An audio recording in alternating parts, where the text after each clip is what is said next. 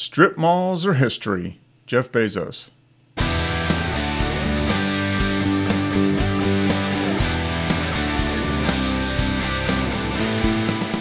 Welcome to the Financial Clarity Podcast, dedicated to helping you make smart money decisions, live your values, achieve your dreams, and get more life from your money. This is episode 12.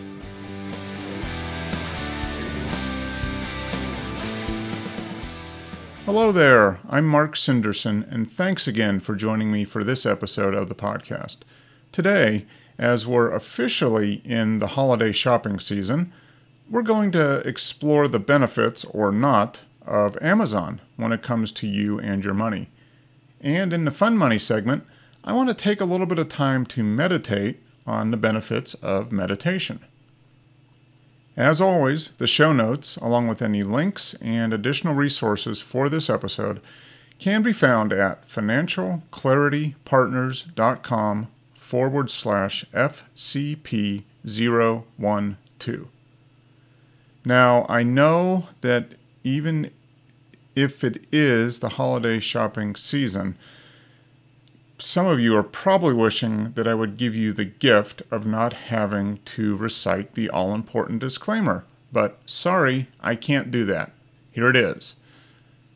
Please remember that when you listen to this or any other financial podcast, that you shouldn't take advice from me on this show.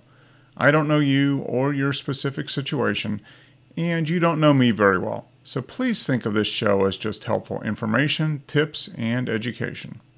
Before you make any decisions about your financial life, make sure to speak with your legal advisor, your tax advisor, or your financial advisor. It's just the smart thing to do.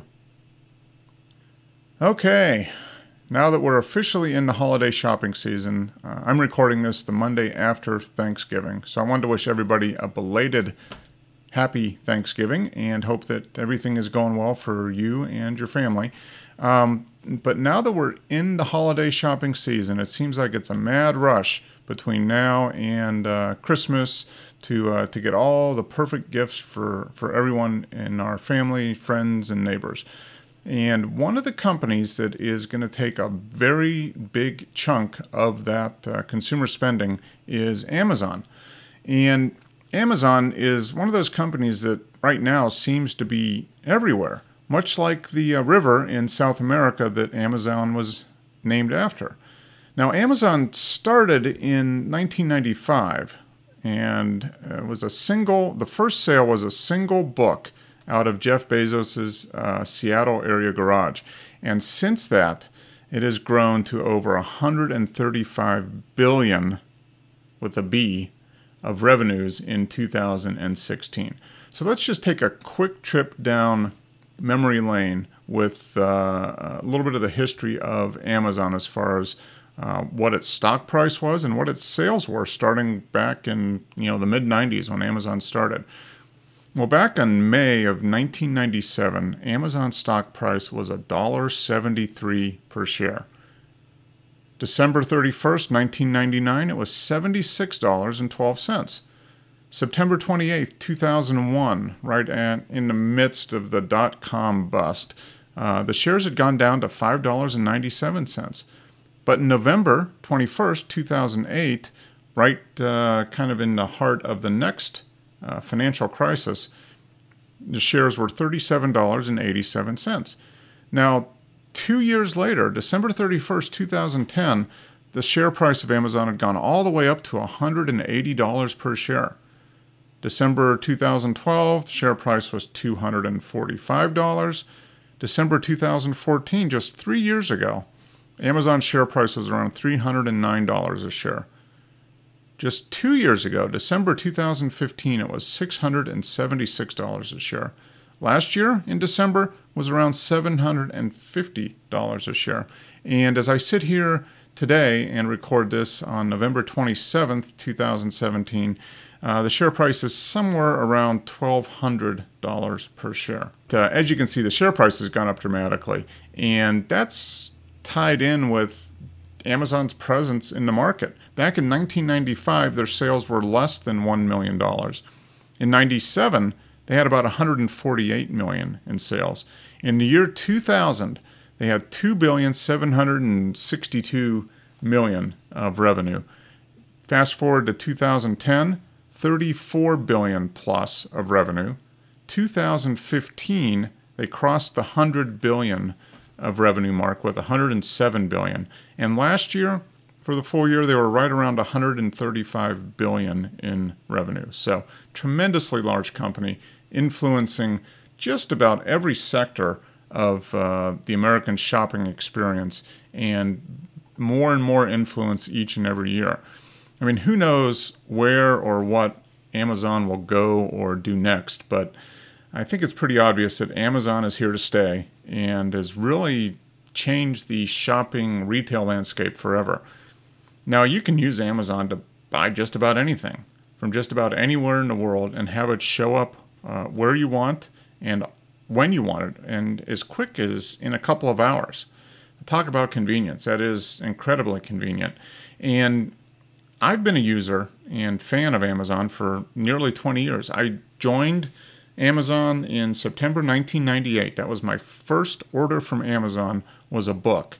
And since then, I've used Amazon to purchase just about everything. Everything from cat food uh, to flat screen TV. The least expensive item I've purchased over all those years was a cable. I think it was a, an audio video cable. It was a dollar twenty-five.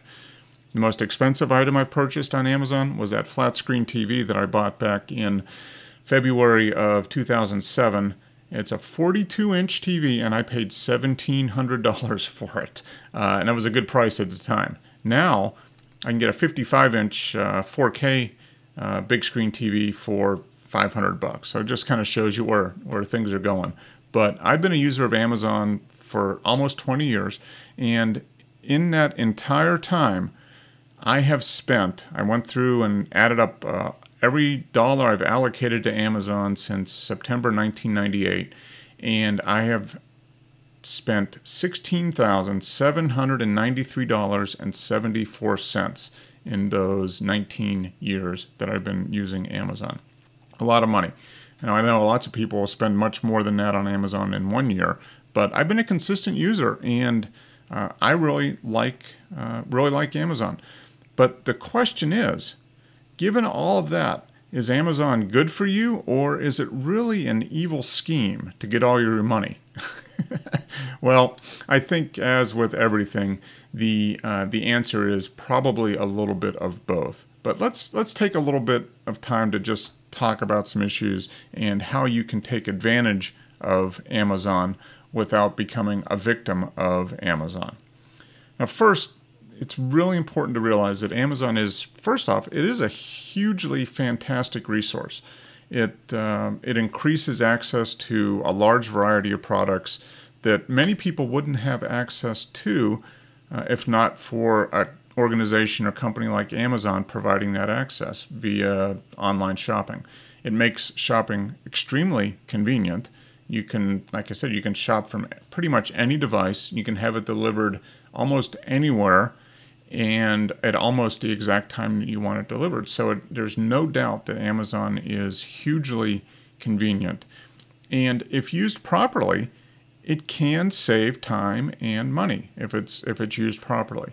Now, I guess on the flip side is a lot of people say that Amazon has destroyed local businesses and is negatively impacting the retail landscape much like Jeff Bezos' uh, quote that I alluded to at the beginning that basically strip malls are dead.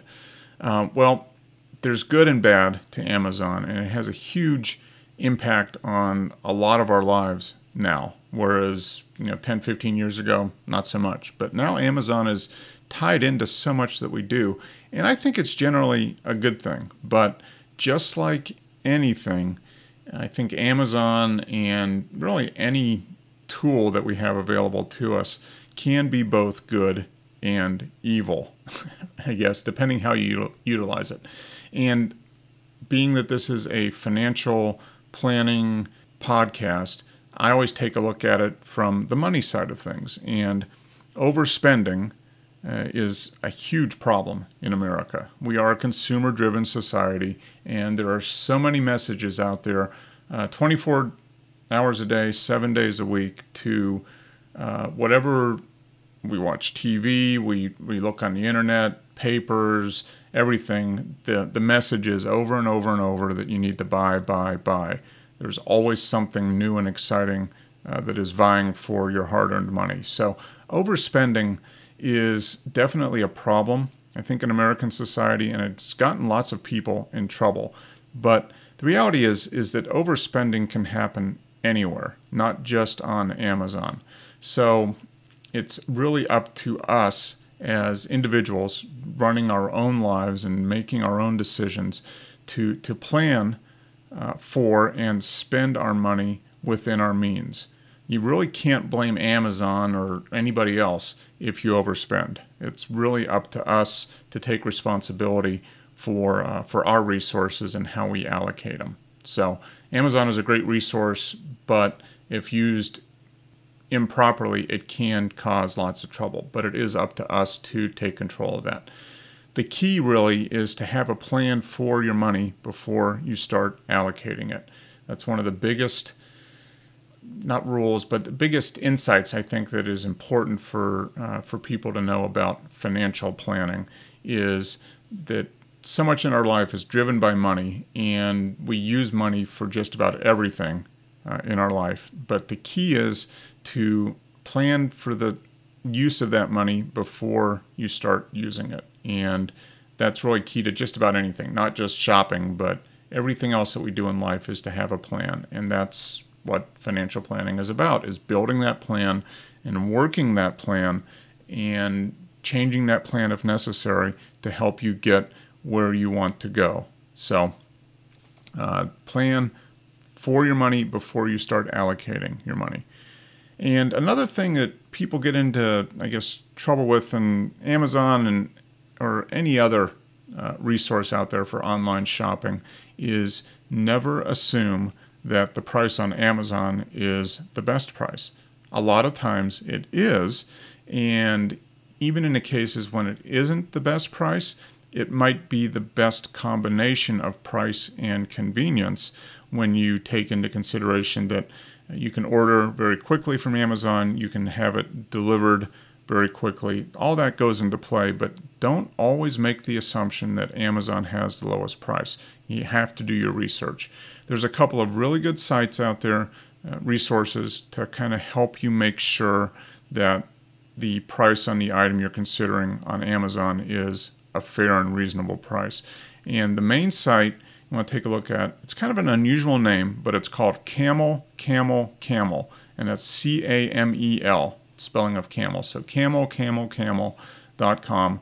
And what that site does is gives you a list of the price history of just about everything that Amazon sells. So you can plug in a uh, uh, an item or search for a particular item, and it'll show the price history on Amazon. So that'll give you an idea what the um, the price that you're being asked to pay now is it a competitive price in, in the history of that product or not and one thing you always want to do uh, before you uh, make a purchase is look at other shopping sites to see if the uh, item that you're buying from that particular site, whether it's Amazon or any other online retailer or even physical retailer, is check and see what other retailers are offering that product for. And a great resource for that is someplace like Google Shopping. You can go in there, plug in an item, and it'll give you an idea of uh, what everybody is selling that particular item for, both uh, on the web as well as local if you have a number of stores in your area. So, I guess the bottom line is just do your research and utilize the tools that are available to you to make the best purchase decision that you can given the constraints that you have. So, in other words, if you need something delivered quickly, well, that's going to reduce the, uh, I guess, the universe of possible suppliers of that item. Uh, Amazon is a great way to get something delivered quickly, efficiently, and with a decent return policy. So that's one of the reasons that Amazon is getting as big as it is. They provide convenience at a fair price, but always double check. Um, I think that the bottom line is Amazon is probably a it's a fantastic company, a great resource, and uh, is a, a, great tool for uh, getting the items that you want um, in a timely fashion and at a, at a generally good price. But there's lots of other retailers that are offering the same types of products at similar prices too. And wherever you go to spend your money this holiday season or throughout the year, do your research, know what you're purchasing, uh, have a plan for your money before you spend your money, is the key thing. All right, on to the fun money segment. I guess before we head on to that, I guess the answer is that Amazon is good and can be evil depending how you use it. So use uh, use appropriately. Okay, um, okay. The fun money segment. I want to talk about meditation. Okay, everybody, take a moment of silence. Um, okay, now we're ready. Um, meditation is actually, and it's a great, I wanted to talk about it because this time of year is so hectic, but meditation is one of the best things you can do to relax, de stress, uh, re energize, and improve your life in general. Now, unfortunately, meditation has also gotten a reputation of being difficult, uh, time consuming, and elitist. Well, it isn't any of those at all. The reality is, is that you can realize the benefits of meditation uh, without getting fancy and without uh, becoming enlightened or, or traveling to um, uh, Tibet. You can be- realize the benefits of meditation in your own home very quickly. How quickly? How about eight minutes? That's really all it takes to, to realize the benefits of meditation. And I'm going to refer you to a, uh, a book that I purchased a few years ago. It's called Eight Minute Meditation. I've got a link to this uh, on the show notes page. Uh, to it's purchased on Amazon. So here's you, how you can use Amazon for good. You can get an eight minute meditation book. Now, I've had the book for four years. They've got a new version out, but it's basically um, a book that talks about how to use eight minutes a day to meditate and realize the benefits that come from meditation. So it's a fantastic, very easy to use book. Now, like I said, I've been using the book for a few years, and I've been on again, off again with meditation. I find myself being more into meditation in the winter months, maybe because it gets dark sooner and I'm inside more. Um, but I'm trying to get back on that path, and I've just recently restarted. And you know, the funny thing is, is that I, like I said, I've been on again, off again with um, uh, meditation, and you realize the benefits very quickly. But whenever I do make a commitment to get back on to uh, regular meditation, I realize the benefits almost immediately, usually within a couple of days. And I usually meditate, like I said, following the book of eight minute meditation, that's all it takes is eight minutes. So I usually will either meditate when I first get up in the morning or more typically right before I go to bed. I find it's a great way to kind of wind down get settled and relax and kind of centered a little bit.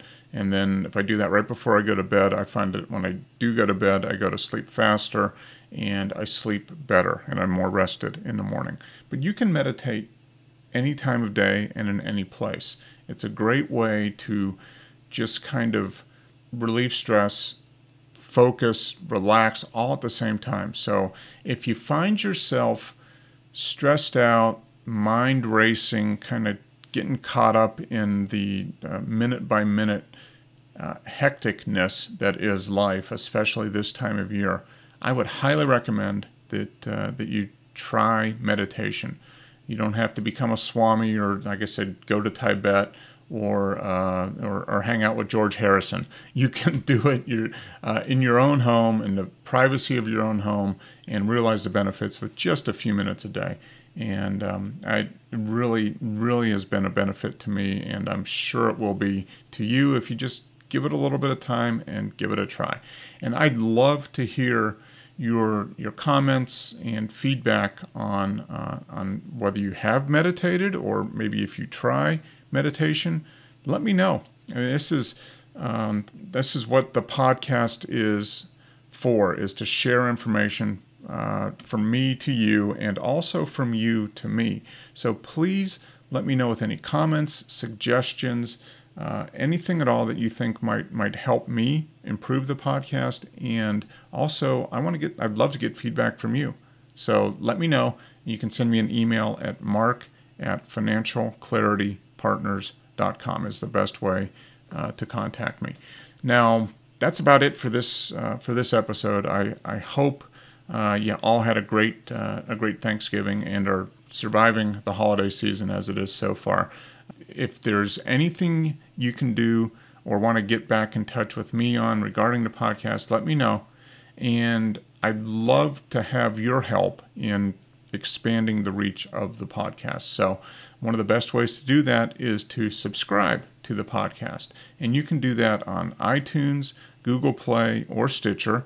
And you can also uh, improve the reach of the podcast by leaving a positive review on any of those sites as well.